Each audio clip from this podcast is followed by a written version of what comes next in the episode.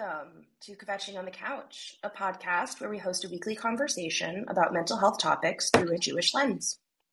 In today's episode, The Case for Jewish Indigeneity, we will be kvetching with a special guest, Lani Mekeel, about our trip to Tel Aviv, Israel for a conference called Jews Talk Justice and the feelings that arose while there about connection to the land and indigeneity. Ash and I attended this conference throughout this past week, hence why our episode is later than usual. We think you'll really appreciate Lani's perspective and can't wait for you all to meet her. Just a reminder that this podcast will always contain a content warning as the topics we discuss may be triggering. So please be cognizant of your well being and take breaks if you need them. And please also remember that this podcast does not take the place of medical or mental health care from a clinician or provider. Please reach out to professionals if you need support. And let's roll the intro.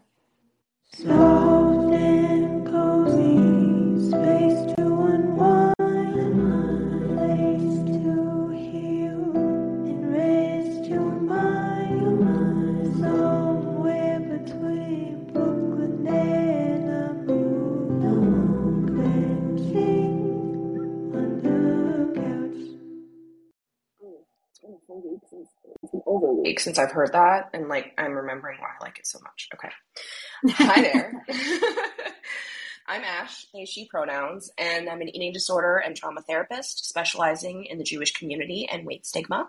I have lived experience of an eating disorder and childhood trauma, and I do community advocacy work for the Jewish community and fat positivity. And I'm Laura Plauker. I use she, her pronouns, and I'm a mental health and suicide prevention advisor to high schools with a professional background in special education and equity work. My personal background is in fighting anti Semitism, advocating for fat and body liberation, and eating disorder and addiction recovery through the lens of my personal experience. So let's dive in. It has been a big, long week. Ash, how are you doing? Mm-hmm.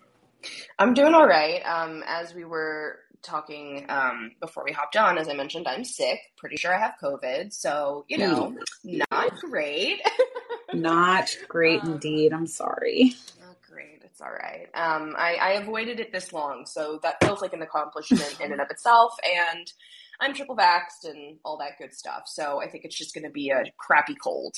Um, but other than that, I, I, think I've I've you know beat my jet lag, and I'm just really excited to get Lani on here and kind of you know talk a little bit about the conference, talk a little bit about just like these larger topics that you know she covers in her work.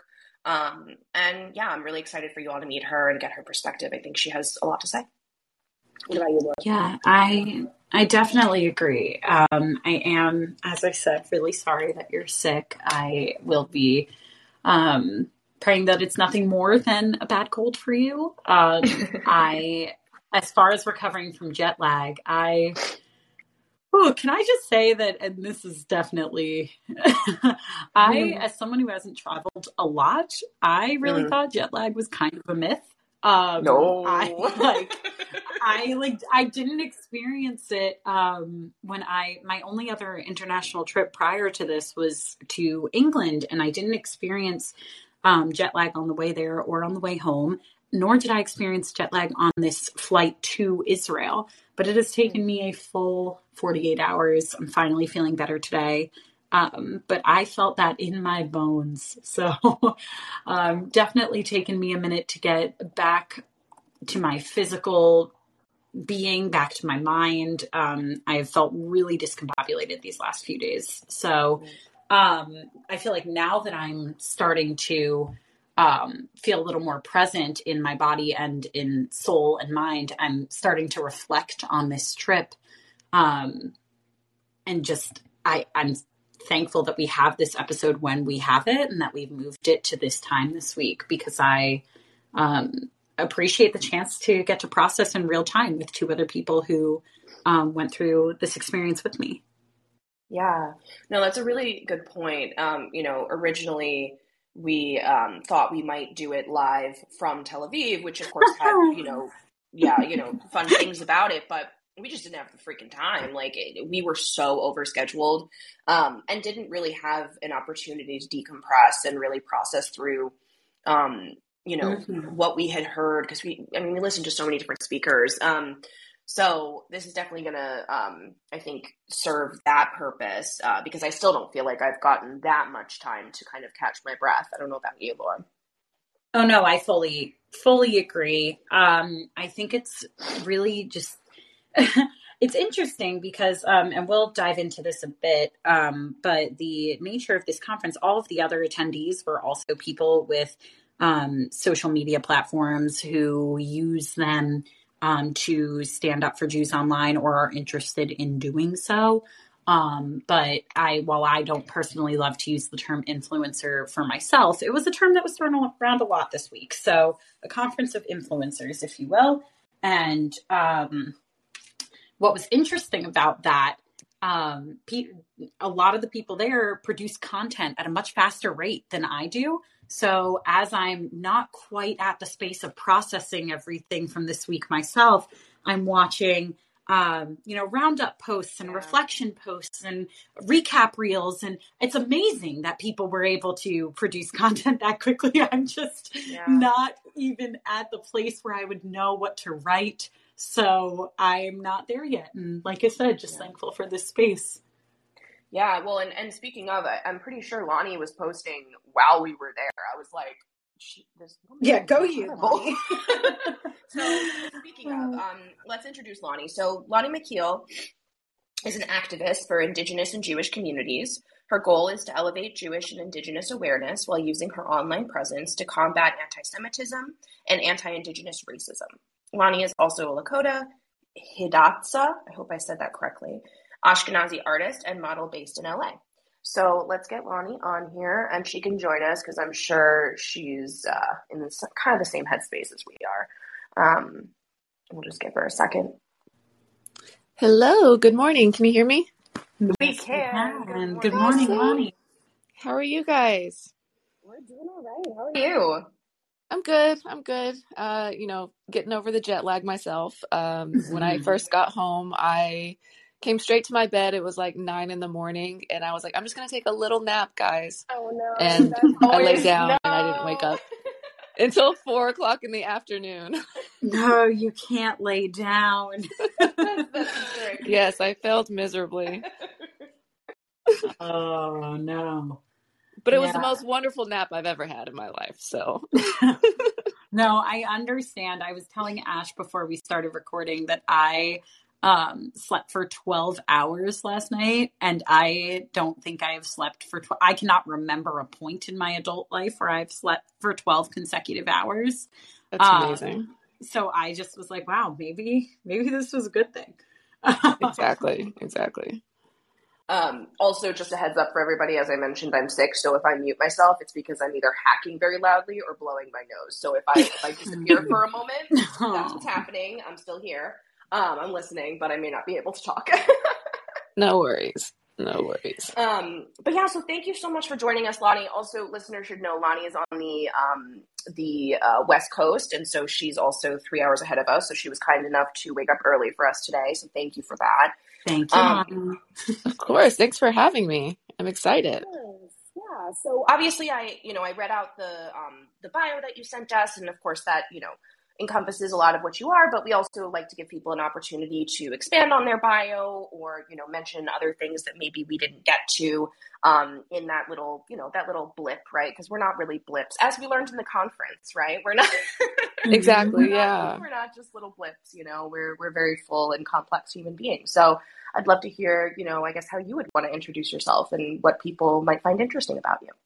Um, well, I think the, the the blip is a pretty good um, introduction for myself. That's about the way I introduce myself. I I am mm-hmm. a model. I have also um, I recently started taking acting classes, and so I'm trying to expand Ooh. my career a little bit in that way. But a large majority of my time is spent um, learning how to you know, raise the voices of the indigenous and Jewish communities. Um, I mm-hmm. dedicate a, a, large majority of my time to that. I'm very passionate about it.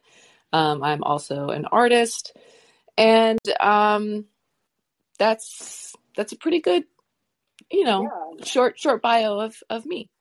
Sure. Do you mind if I ask? Because um, I know we obviously we talked a lot during the conference, but I don't think we ever got to hear about your art. What what kind of art do you do? Oh yeah, um, I it's abstract. Um, I work with Very acrylics. Cool. Um, I don't have anything posted online right now. Um, I have been, I started doing art. Um, I would say about five, six years ago, maybe. Mm. Um, mm. and it's just been kind of a hobby until recently. I'm like, okay, now I have like 20 canvases piled up in my hallway and I need to sell them. so let me call myself an artist and and sell these paintings.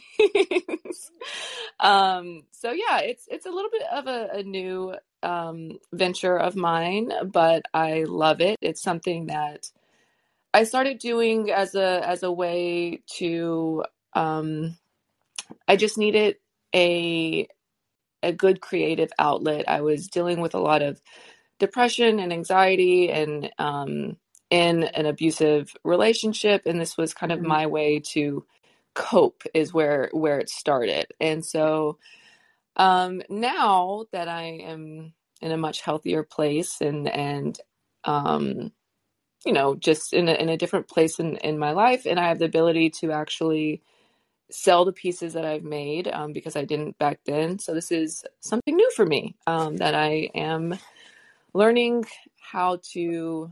Um, it's it's still early. My coffee hasn't set in yet. um, no, you're fine. um, yeah, just it's it's a little bit of a learning process. You know, I haven't I haven't posted my art before. I haven't sold my art before, but I have, like I said, about 20 canvases piling up in my hallway waiting to uh, see the light of day. That's incredible. Uh, I love that. Yeah. Um, as as a person that does art myself, I, I love that, and I think that you know the world definitely needs to see it. So I'm glad that you have those connections and can make that happen because the art world can be real rough. yes, absolutely. absolutely. Um, so, uh, Laura, sounded like you wanted to get in there. Sorry. No, you're fine. I was just going to um, thank Lani for sharing that piece of herself with us because, like you, Ash, I had not gotten a chance to ask her about it at the conference. So I appreciate that. And I also wanted to draw attention to um, another piece of the ways that the many ways I'm sure that Lani is um, creative, and that is in her messaging online. Um, for those who are not aware, Lani runs a Instagram platform called Indigenous Not Invisible um, that she uses to shine light on the very topics on which we're speaking today, but um, indigeneity, native indigeneity in America, as well as um, more recently, I think, Jewish indigeneity. And Lani spends time um, standing up for Jews online as well. And a particular post that you made recently, Lani, um, really resonated with me. And I wanted to um, give you a chance to expand upon it for listeners. This post read As a Jew, I support land back. And as a Native American, I support Zionism. And I know that you got a lot of pushback on this post oh, yeah. um, at the time that you made it. So I wanted to first ask you to expand upon, if you're comfortable, the idea of the land back movement for listeners who might not be familiar, and then um, just expand on, upon that post further and your experiences with posting that message online. Yeah, of course. Um, let me pull up so I can read uh, the exact um, I do that all the time. Like, yeah. Definition or. Um, no, I mean, I definitely um, push like uh, I'll make sure in real time while we're recording that I'm if I'm giving a definition that I'm referencing correctly. I definitely feel that, and I know I sprung that on you, so I apologize. No worries, um, because you know I have I have the way I defined uh, the land back mm-hmm. movement, but there is an actual land back movement organization and um, i mm-hmm. want to respect their definition of it mm-hmm. if i'm gonna, going to be speaking on it of course um, so on their website it says the land back movement is uh, a movement that has existed for generations with a long legacy of organi- organizing and sacrificing um, to get indigenous lands back into indigenous hands um, mm-hmm. and this is primarily speaking for I know the indigenous communities of North America, primarily the United States, uh, but I believe they are helping uh, indigenous communities across the Western Hemisphere um, from top to bottom, um, from the best of my knowledge. And um, I, I, know a lot of people, with the pushback that I got, strongly disagree that there's any relation between Zionism and land back. Um, but while there are differences, there are a lot of similarities, and they are both um, rooted in supporting Indigenous peoples' reconnection to their land, um, revival of their cultures, or uh, preservation preservation of their cultures and their languages, et cetera, et cetera, and their rights to sovereignty and to exist safely and freely on their ancestral lands. Mm. And so that is um, that is the connection that I see between the two. And of course, there are differences. Um, you know, Zionism, from what I recently learned, also has significant uh, cultural um, aspects that I was I was not aware of. Um, if you guys would like to touch on that, that would be great because that's something that I'm also still learning about. Um, I mentioned mm-hmm. um, one of the young women in the uh, or at the conference had mentioned that she focuses on the cultural aspect of Zionism, and uh, that's something I just started recently researching, and I'm I'm curious to know, you know, do you guys have any information on that? Well, thank you for bringing that up, actually, because I think that cultural Zionism is is when you don't know about it, it really allows people to flatten Zionism into like Herzl Zionism, for lack of a better, mm-hmm. you know, phrase or term. Which, like, it's not that that doesn't exist, and obviously, you know, the state of Israel as it exists today is a culmination of Herzl's work to some degree or another, right?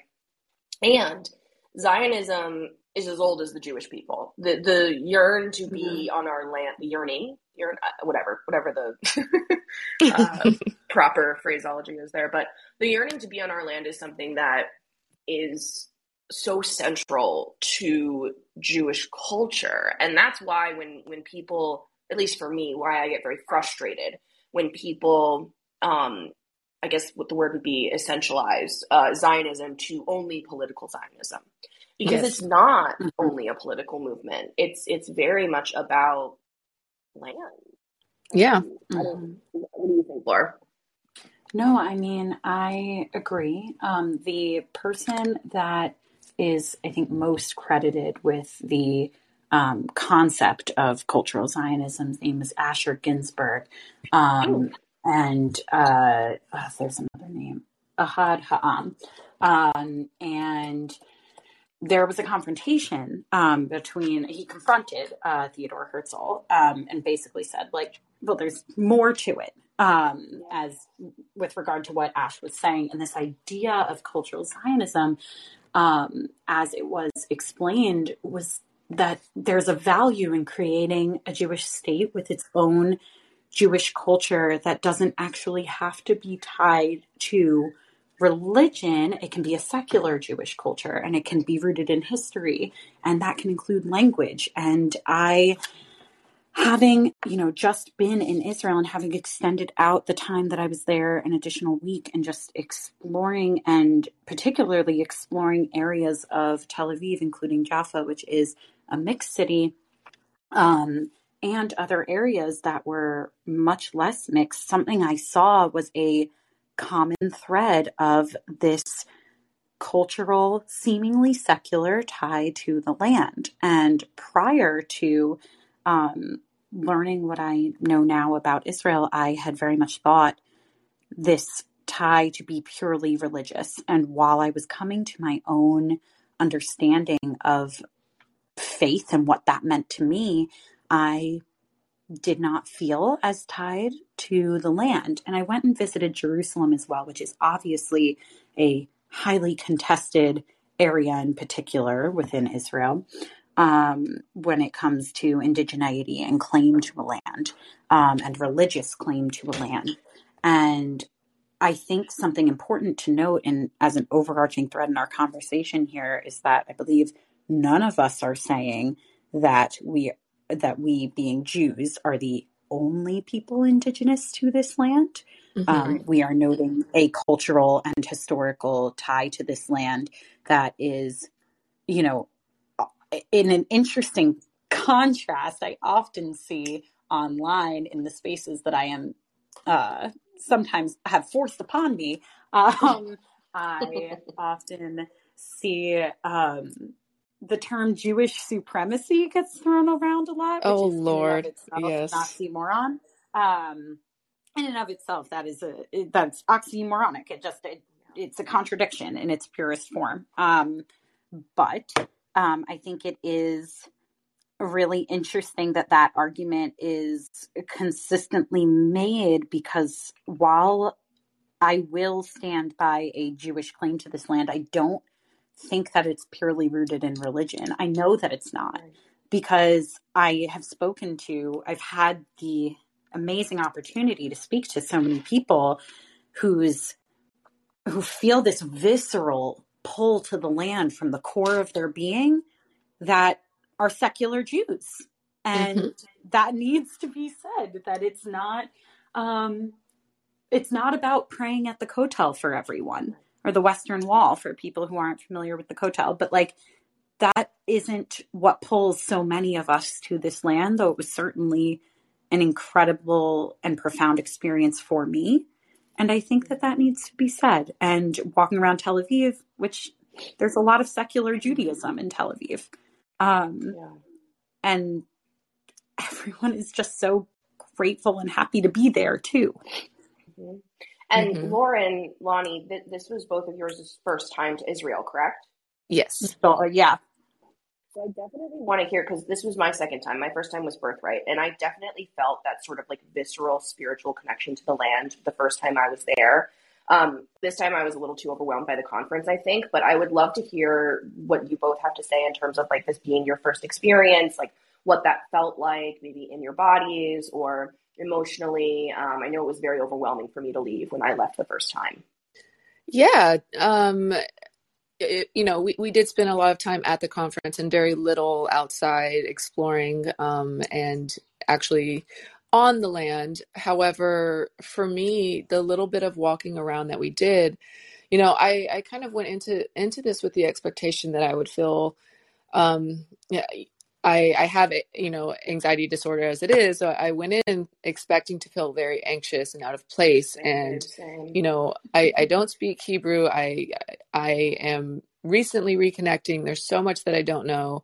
There's so much that i'm learning. And i expect it to have all of those things weighing on me um w- you know being in israel and and mm-hmm. you know just uh the insecurities of of being reconnecting the the insecurities of feeling like um, you know the the imposter syndrome coming up and things like that. But mm-hmm. when we got there and we went walking around and the little bit i was able to interact with um, you know some of the locals and and just the the area i felt at home. I felt peaceful. It just mm-hmm. it just felt like i had like it felt like i'd been there a million times and it was a really beautiful sensation to have. Um, it was very calming and very balancing, very grounding, and it's it's a little hard to explain, but it was it was a beautiful experience.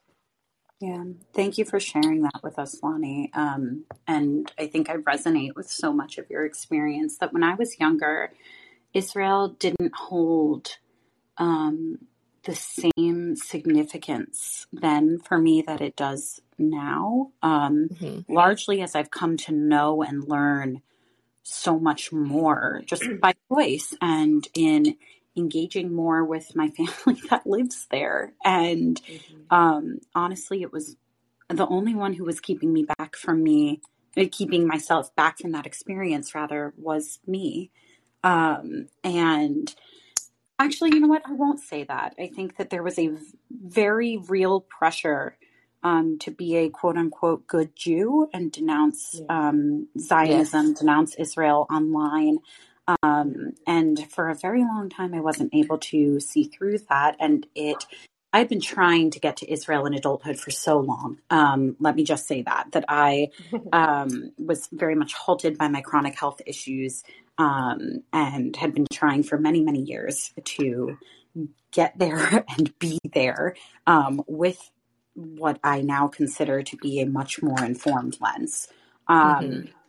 And I didn't get to have that experience until now. And as I said earlier, I did come out earlier and I stayed with my family um, in Jaffa. And I, in so many ways, that was almost more impactful for me than the conference itself, which uh, not in that I didn't, yeah, not in that I didn't learn so much at this conference. I did. And it was a phenomenal experience that I'm grateful to have. And the experience of walking around and engaging with Israelis and engaging with Sabras who had been there their whole lives and engaging with Palestinians and um, and that is an experience I got to have. And um, I just for me all of it before I even got there before I even landed and I'm, I know I'm speaking in reverse. I went from conference to the week before the conference to now before I even got there. Um, but I was packing and I realized that it didn't feel like I was going to somewhere that was unfamiliar to me at all. It felt like I was more nervous about the social piece that Lani named for yeah. two weeks out than I was about going international travel. new. Yeah. Right. Than I was about international travel in the midst of um, a growing conflict in Europe that Right. always i notice a lot of international conflict tends to end up involving israel this has been no exception um thinking about that and thinking about packing and thinking about socializing rather than thinking about going to israel and i noticed almost immediately once i got there a change in the physical experience i was having i noticed that i an, an, an enormous release of pressure like I've never experienced before from my neck and my shoulders and letting go of attention. I don't think I knew that in my young Jewish adulthood, I've been walking around ready to be attacked. Like I've been walking around ready to argue. I've been walking around ready to defend myself. I've been walking around unfortunately, I was the um, the victim of anti-Semitic violence and hate not too long ago, only months ago, and I, I walk around ready for that. And in Israel, I don't. In Israel, the core function of anti Semitism is different. It's rooted in a fully different thing than it is in the US. It's rooted in conflict over the land, it's rooted in this argument for indigeneity. Um, it's not rooted in the same Jewish hate as a concept. And I hope this makes sense because I'm not sure that I'm, as I said, a lot of this episode for me processing in real time. Um, but with that, I wasn't afraid of being attacked on the street. And I have been afraid of being attacked on the street for a very long time, as it turns out. So I noticed that in the way I walked down the street was the first yeah. thing I noticed about, oh goodness, I really could live here. No, it's something I've heard a lot actually. Like the, the function of anti Semitism in Israel is just so different than it is in the United States or in Europe. And so the ways in which we feel it on the day to day is different. And that is one of the, the you know draws of being there to some degree is is being able to like put that down and know that like it's not yours to hold yeah and i just you know i acknowledge the very different realities that Israelis and Palestinians hold, there's real visceral trauma there um, that that I can't claim to understand. That none of us can claim to understand because we don't live there. Um, mm-hmm. and and I think that there's something that's become so um, just really come to the forefront for me. It's become somewhat apparent this week. Um, has been that there is a real disconnect between um, Israelis and Jews in the diaspora and what each understands about the experience of the other. Mm-hmm. Um, definitely, this is um, the disconnect between you know, Israelis and Jews in diaspora, um, I see I see a lot of similarities between the Jewish community and the native community here of the Americas.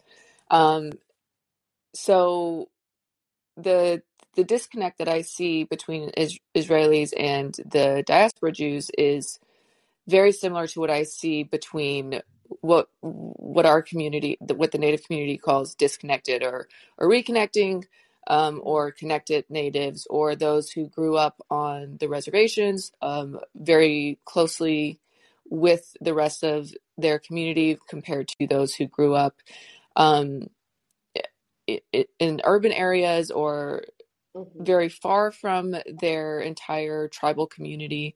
Um, mm-hmm. I I don't know if diaspora would be the correct word to use since the majority of us are still living within the US, but we are displaced for sure at the very least. Right. Um, mm. And um, the the similarities between our communities is there's just so much. There are mm. so many commonalities, and um, it is it is very difficult because I find what tends to happen is I think we unintentionally um, invalidate each other um, mm-hmm. about the experiences because our experiences are quite different. Yes. And what I think what's important for all of us within our communities to understand is it doesn't matter if you're disconnected, if you're reconnecting, if you're connected, if you um, grew up in Israel, if you were born in Israel, if you um, you know grew up in any other place in the world and you're Jewish, it is still the Jewish experience. You are, it doesn't matter how, it doesn't matter how disconnected you are. All of these experiences are the Jewish experience because mm. none of these things happen by choice. And I think we need to make sure that we are offering each other that empathy and, and understanding that, you know, we we may not understand your experience as an Israeli, and that's that's perfectly okay. I think that we need to be here to support our relatives, just as our relatives who are supported need to understand that there's a lot that of trauma that we've also experienced, and the reconnecting experience in itself is traumatic because you start yes. to learn some of the atrocities that happened to your family members that were hidden. Mm-hmm. Um, mm-hmm you know what I mean? Like a lot of our family doesn't talk about the things that we've experienced. And so yes. those of us who are reconnecting and, and just now hearing these stories, mm. You kind of find that you have these um, intergenerational traumas and trauma responses that you find yourself having throughout your life that you don't really completely understand where they come from. Yes. But you do recognize that they are trauma responses. And yes, we have also experienced trauma, but these things also, you know, live in our DNA. Yes. And they're passed mm-hmm. down through our family and through the memory. Like I know even with myself, I have I have flashbacks that I know are not mine. Mm-hmm. And then, you know, when I hear one of my family's stories, I'm like, I know that story. Mm. I, I know that story. I know that story before you told me that story. And these experiences are passed down through our DNA. And um, it, I think the best thing that we can do is is just have an understanding that our experiences are not a monolith. They're going to be completely different from one another. Yet they are all a part of the Jewish experience, or they're all a part of the the the Native experience um, as a collective. And when we come together mm-hmm. and we mm-hmm. offer each other that support and that empathy, it only strengthens our community. Mm. That's so wow. Thank you. I just want to, mm-hmm. I want to like quote you. It was, um, what was it? Fuck, I had it. It was, I don't know that story, but I know that story. Yes. Like I, I know that I story before you ever told it to me was the line. Yeah. Yeah, no, that, that, that a, rang in my heart. Yeah. Yeah. It's, it's a hard thing for people who don't experience it to understand or to even describe and put words to, I think. Yes. It mm-hmm. it it is even even for those who experience it because you're like, wait, am I crazy? Yeah. am I crazy? Right. Mm-hmm. well, and I think that's what you were sort of alluding to earlier, Lani, of like, you know, we have this stuff in our bodies that we don't even know that's what it is. Like we're mm-hmm. experiencing mm-hmm. it and we know it's there because obviously it's affecting us. Mm-hmm. But a mm-hmm. lot of us don't have like the the contextual understanding to be like, oh, that's Jewish trauma. That's my epigenetics. That's yes. That's what all of this mm-hmm. is. And I think, you know, obviously, you know, labels and words can be limiting in some ways, but I also think that, you know, in some ways they can be really liberating and and also um what's the word I'm looking for? Um, supportive in the sense that it's like, like you were saying, Lani, like, oh, I'm not, I'm not cuckoo. Like, I'm not losing my goddamn mind. I'm just feeling things that that are a part of me and my history and my people's history, and that's yes. normal and okay. And it's less scary when you can be like, oh, that's what it is. exactly, exactly. When you when you I, I've noticed as as I'm reconnecting again, both with um, my native side and my Jewish side, the more I reconnect and the more I allow myself myself to to sit in these feelings and and mm-hmm. and sit with the traumas that are arising and mm-hmm. the memories that are not necessarily mine and the memories that are mine. Um, right. I find so much power yes. in what my personal lineage has overcome for me to exist.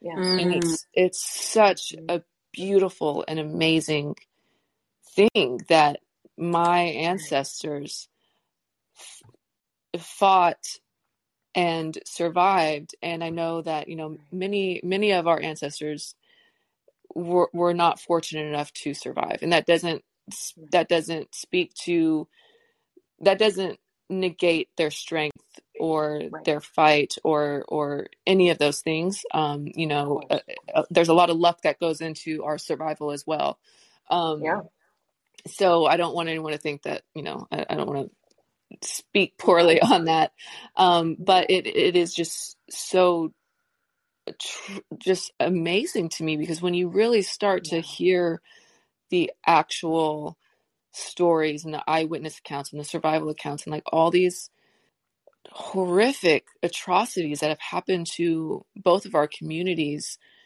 for hundreds of years, thousands of years. It is it is a miracle that we exist and we should take mm-hmm. so much pride mm. and yeah we should just yeah. take so much pride in our existence mm.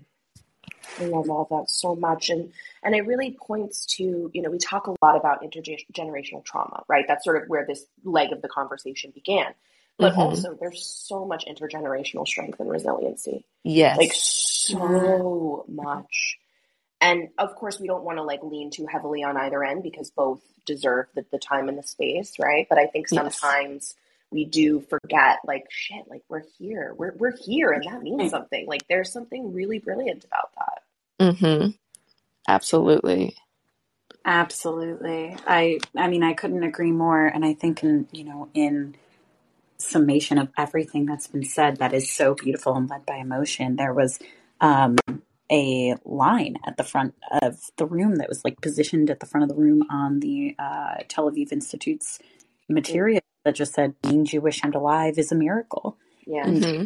I, to me, that is just the um, the perfect summation of everything that's been said here today, and it backs the need for this land, the need for um, a place that Jews can call home, the only place that Jews have been able to safely call home in history.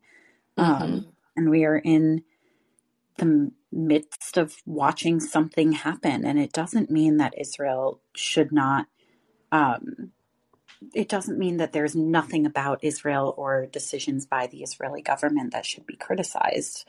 It means that the need to protect this land is an imperative one.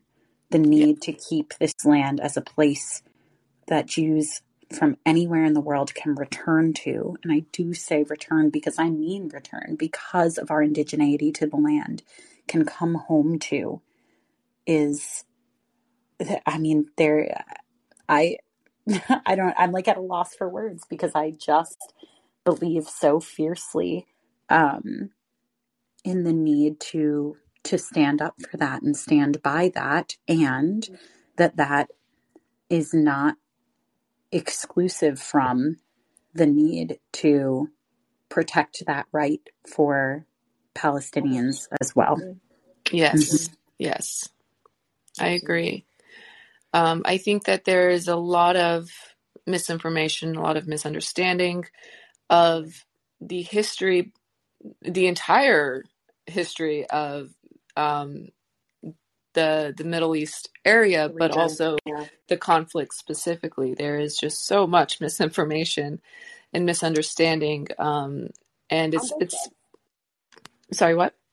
On both sides, for sure. On on, on mm-hmm. both sides, yes, on both yeah. sides. Um, you know, it's it's really frustrating when you say Jews are indigenous, and then you know you get all this backlash about Palestinians are also indigenous. I was like, I didn't say, I didn't say they're right. not.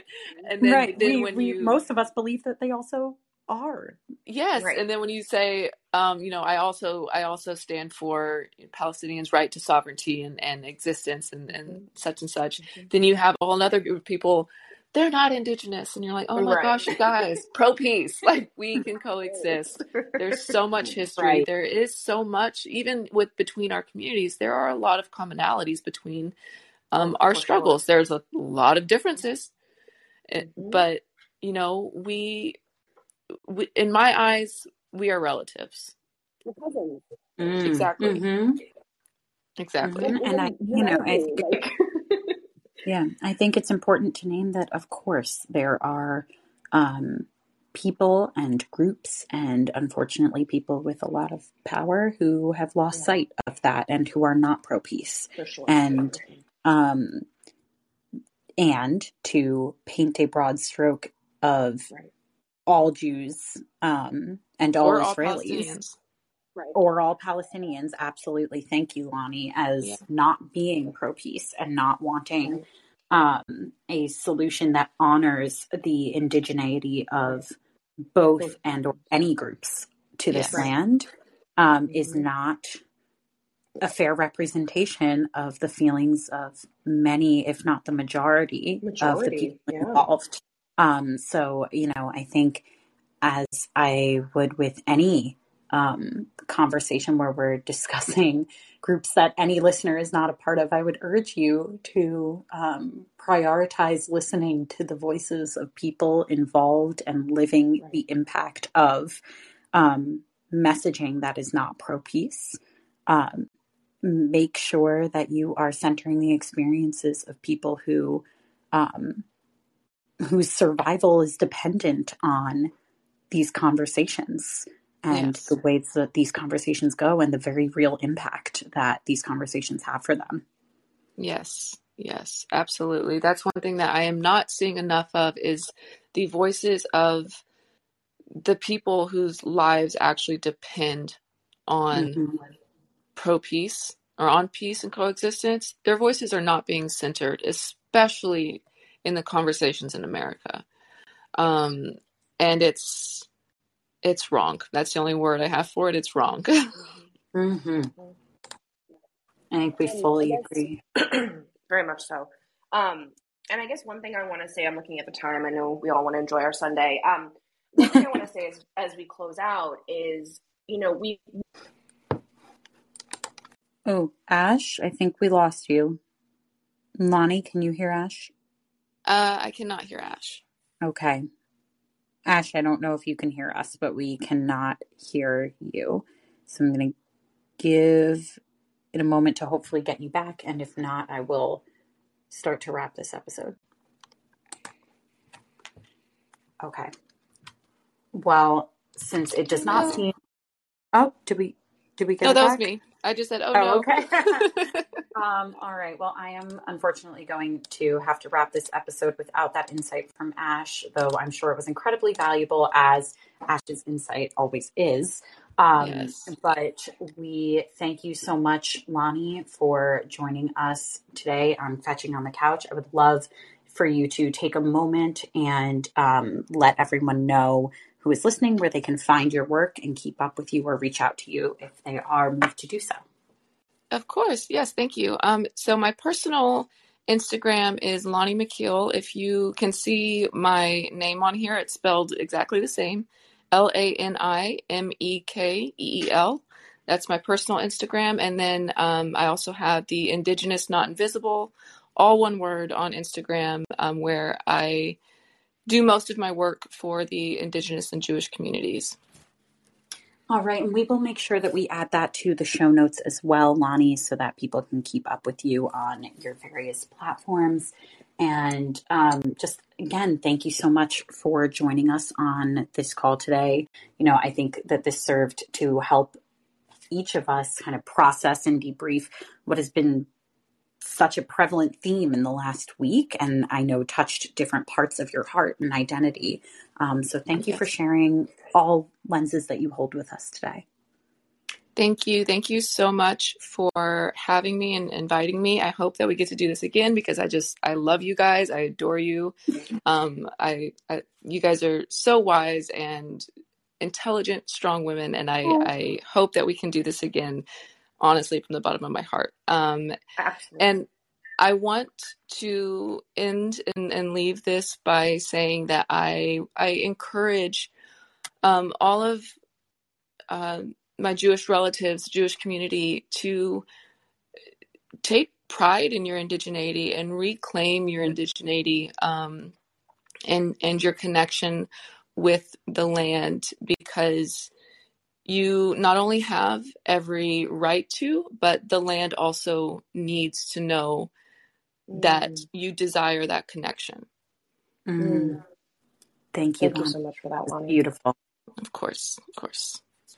All right, well, have a lovely rest of your Sunday, Lani, and thank you again so much for joining us. We, of course, would love to have you whenever you want to come on.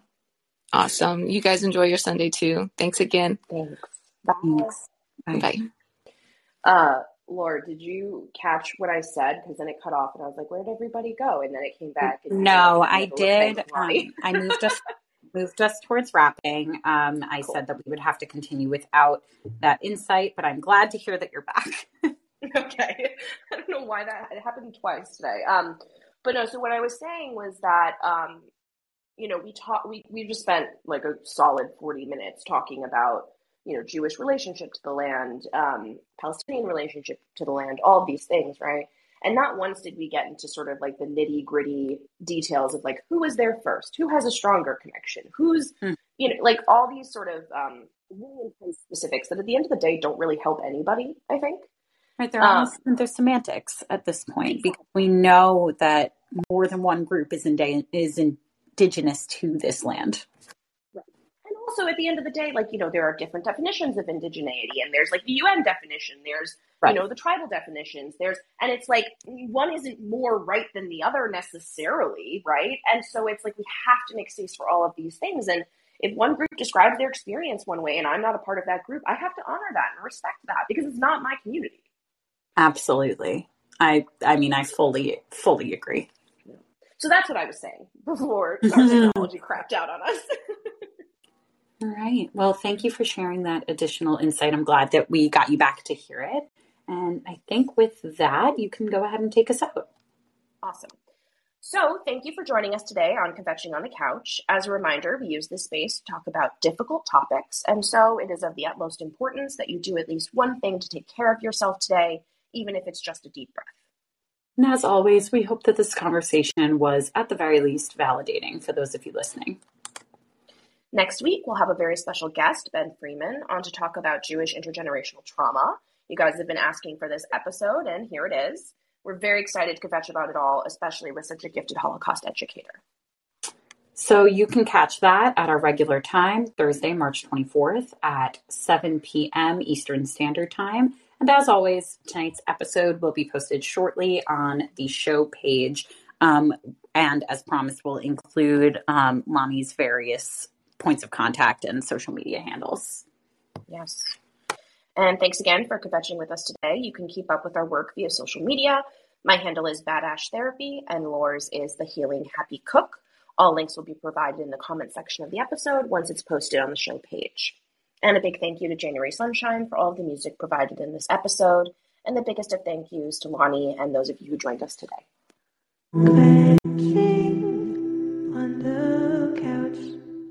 Beautiful Sunday, everybody. Enjoy the rest of your weekend. Bye for now.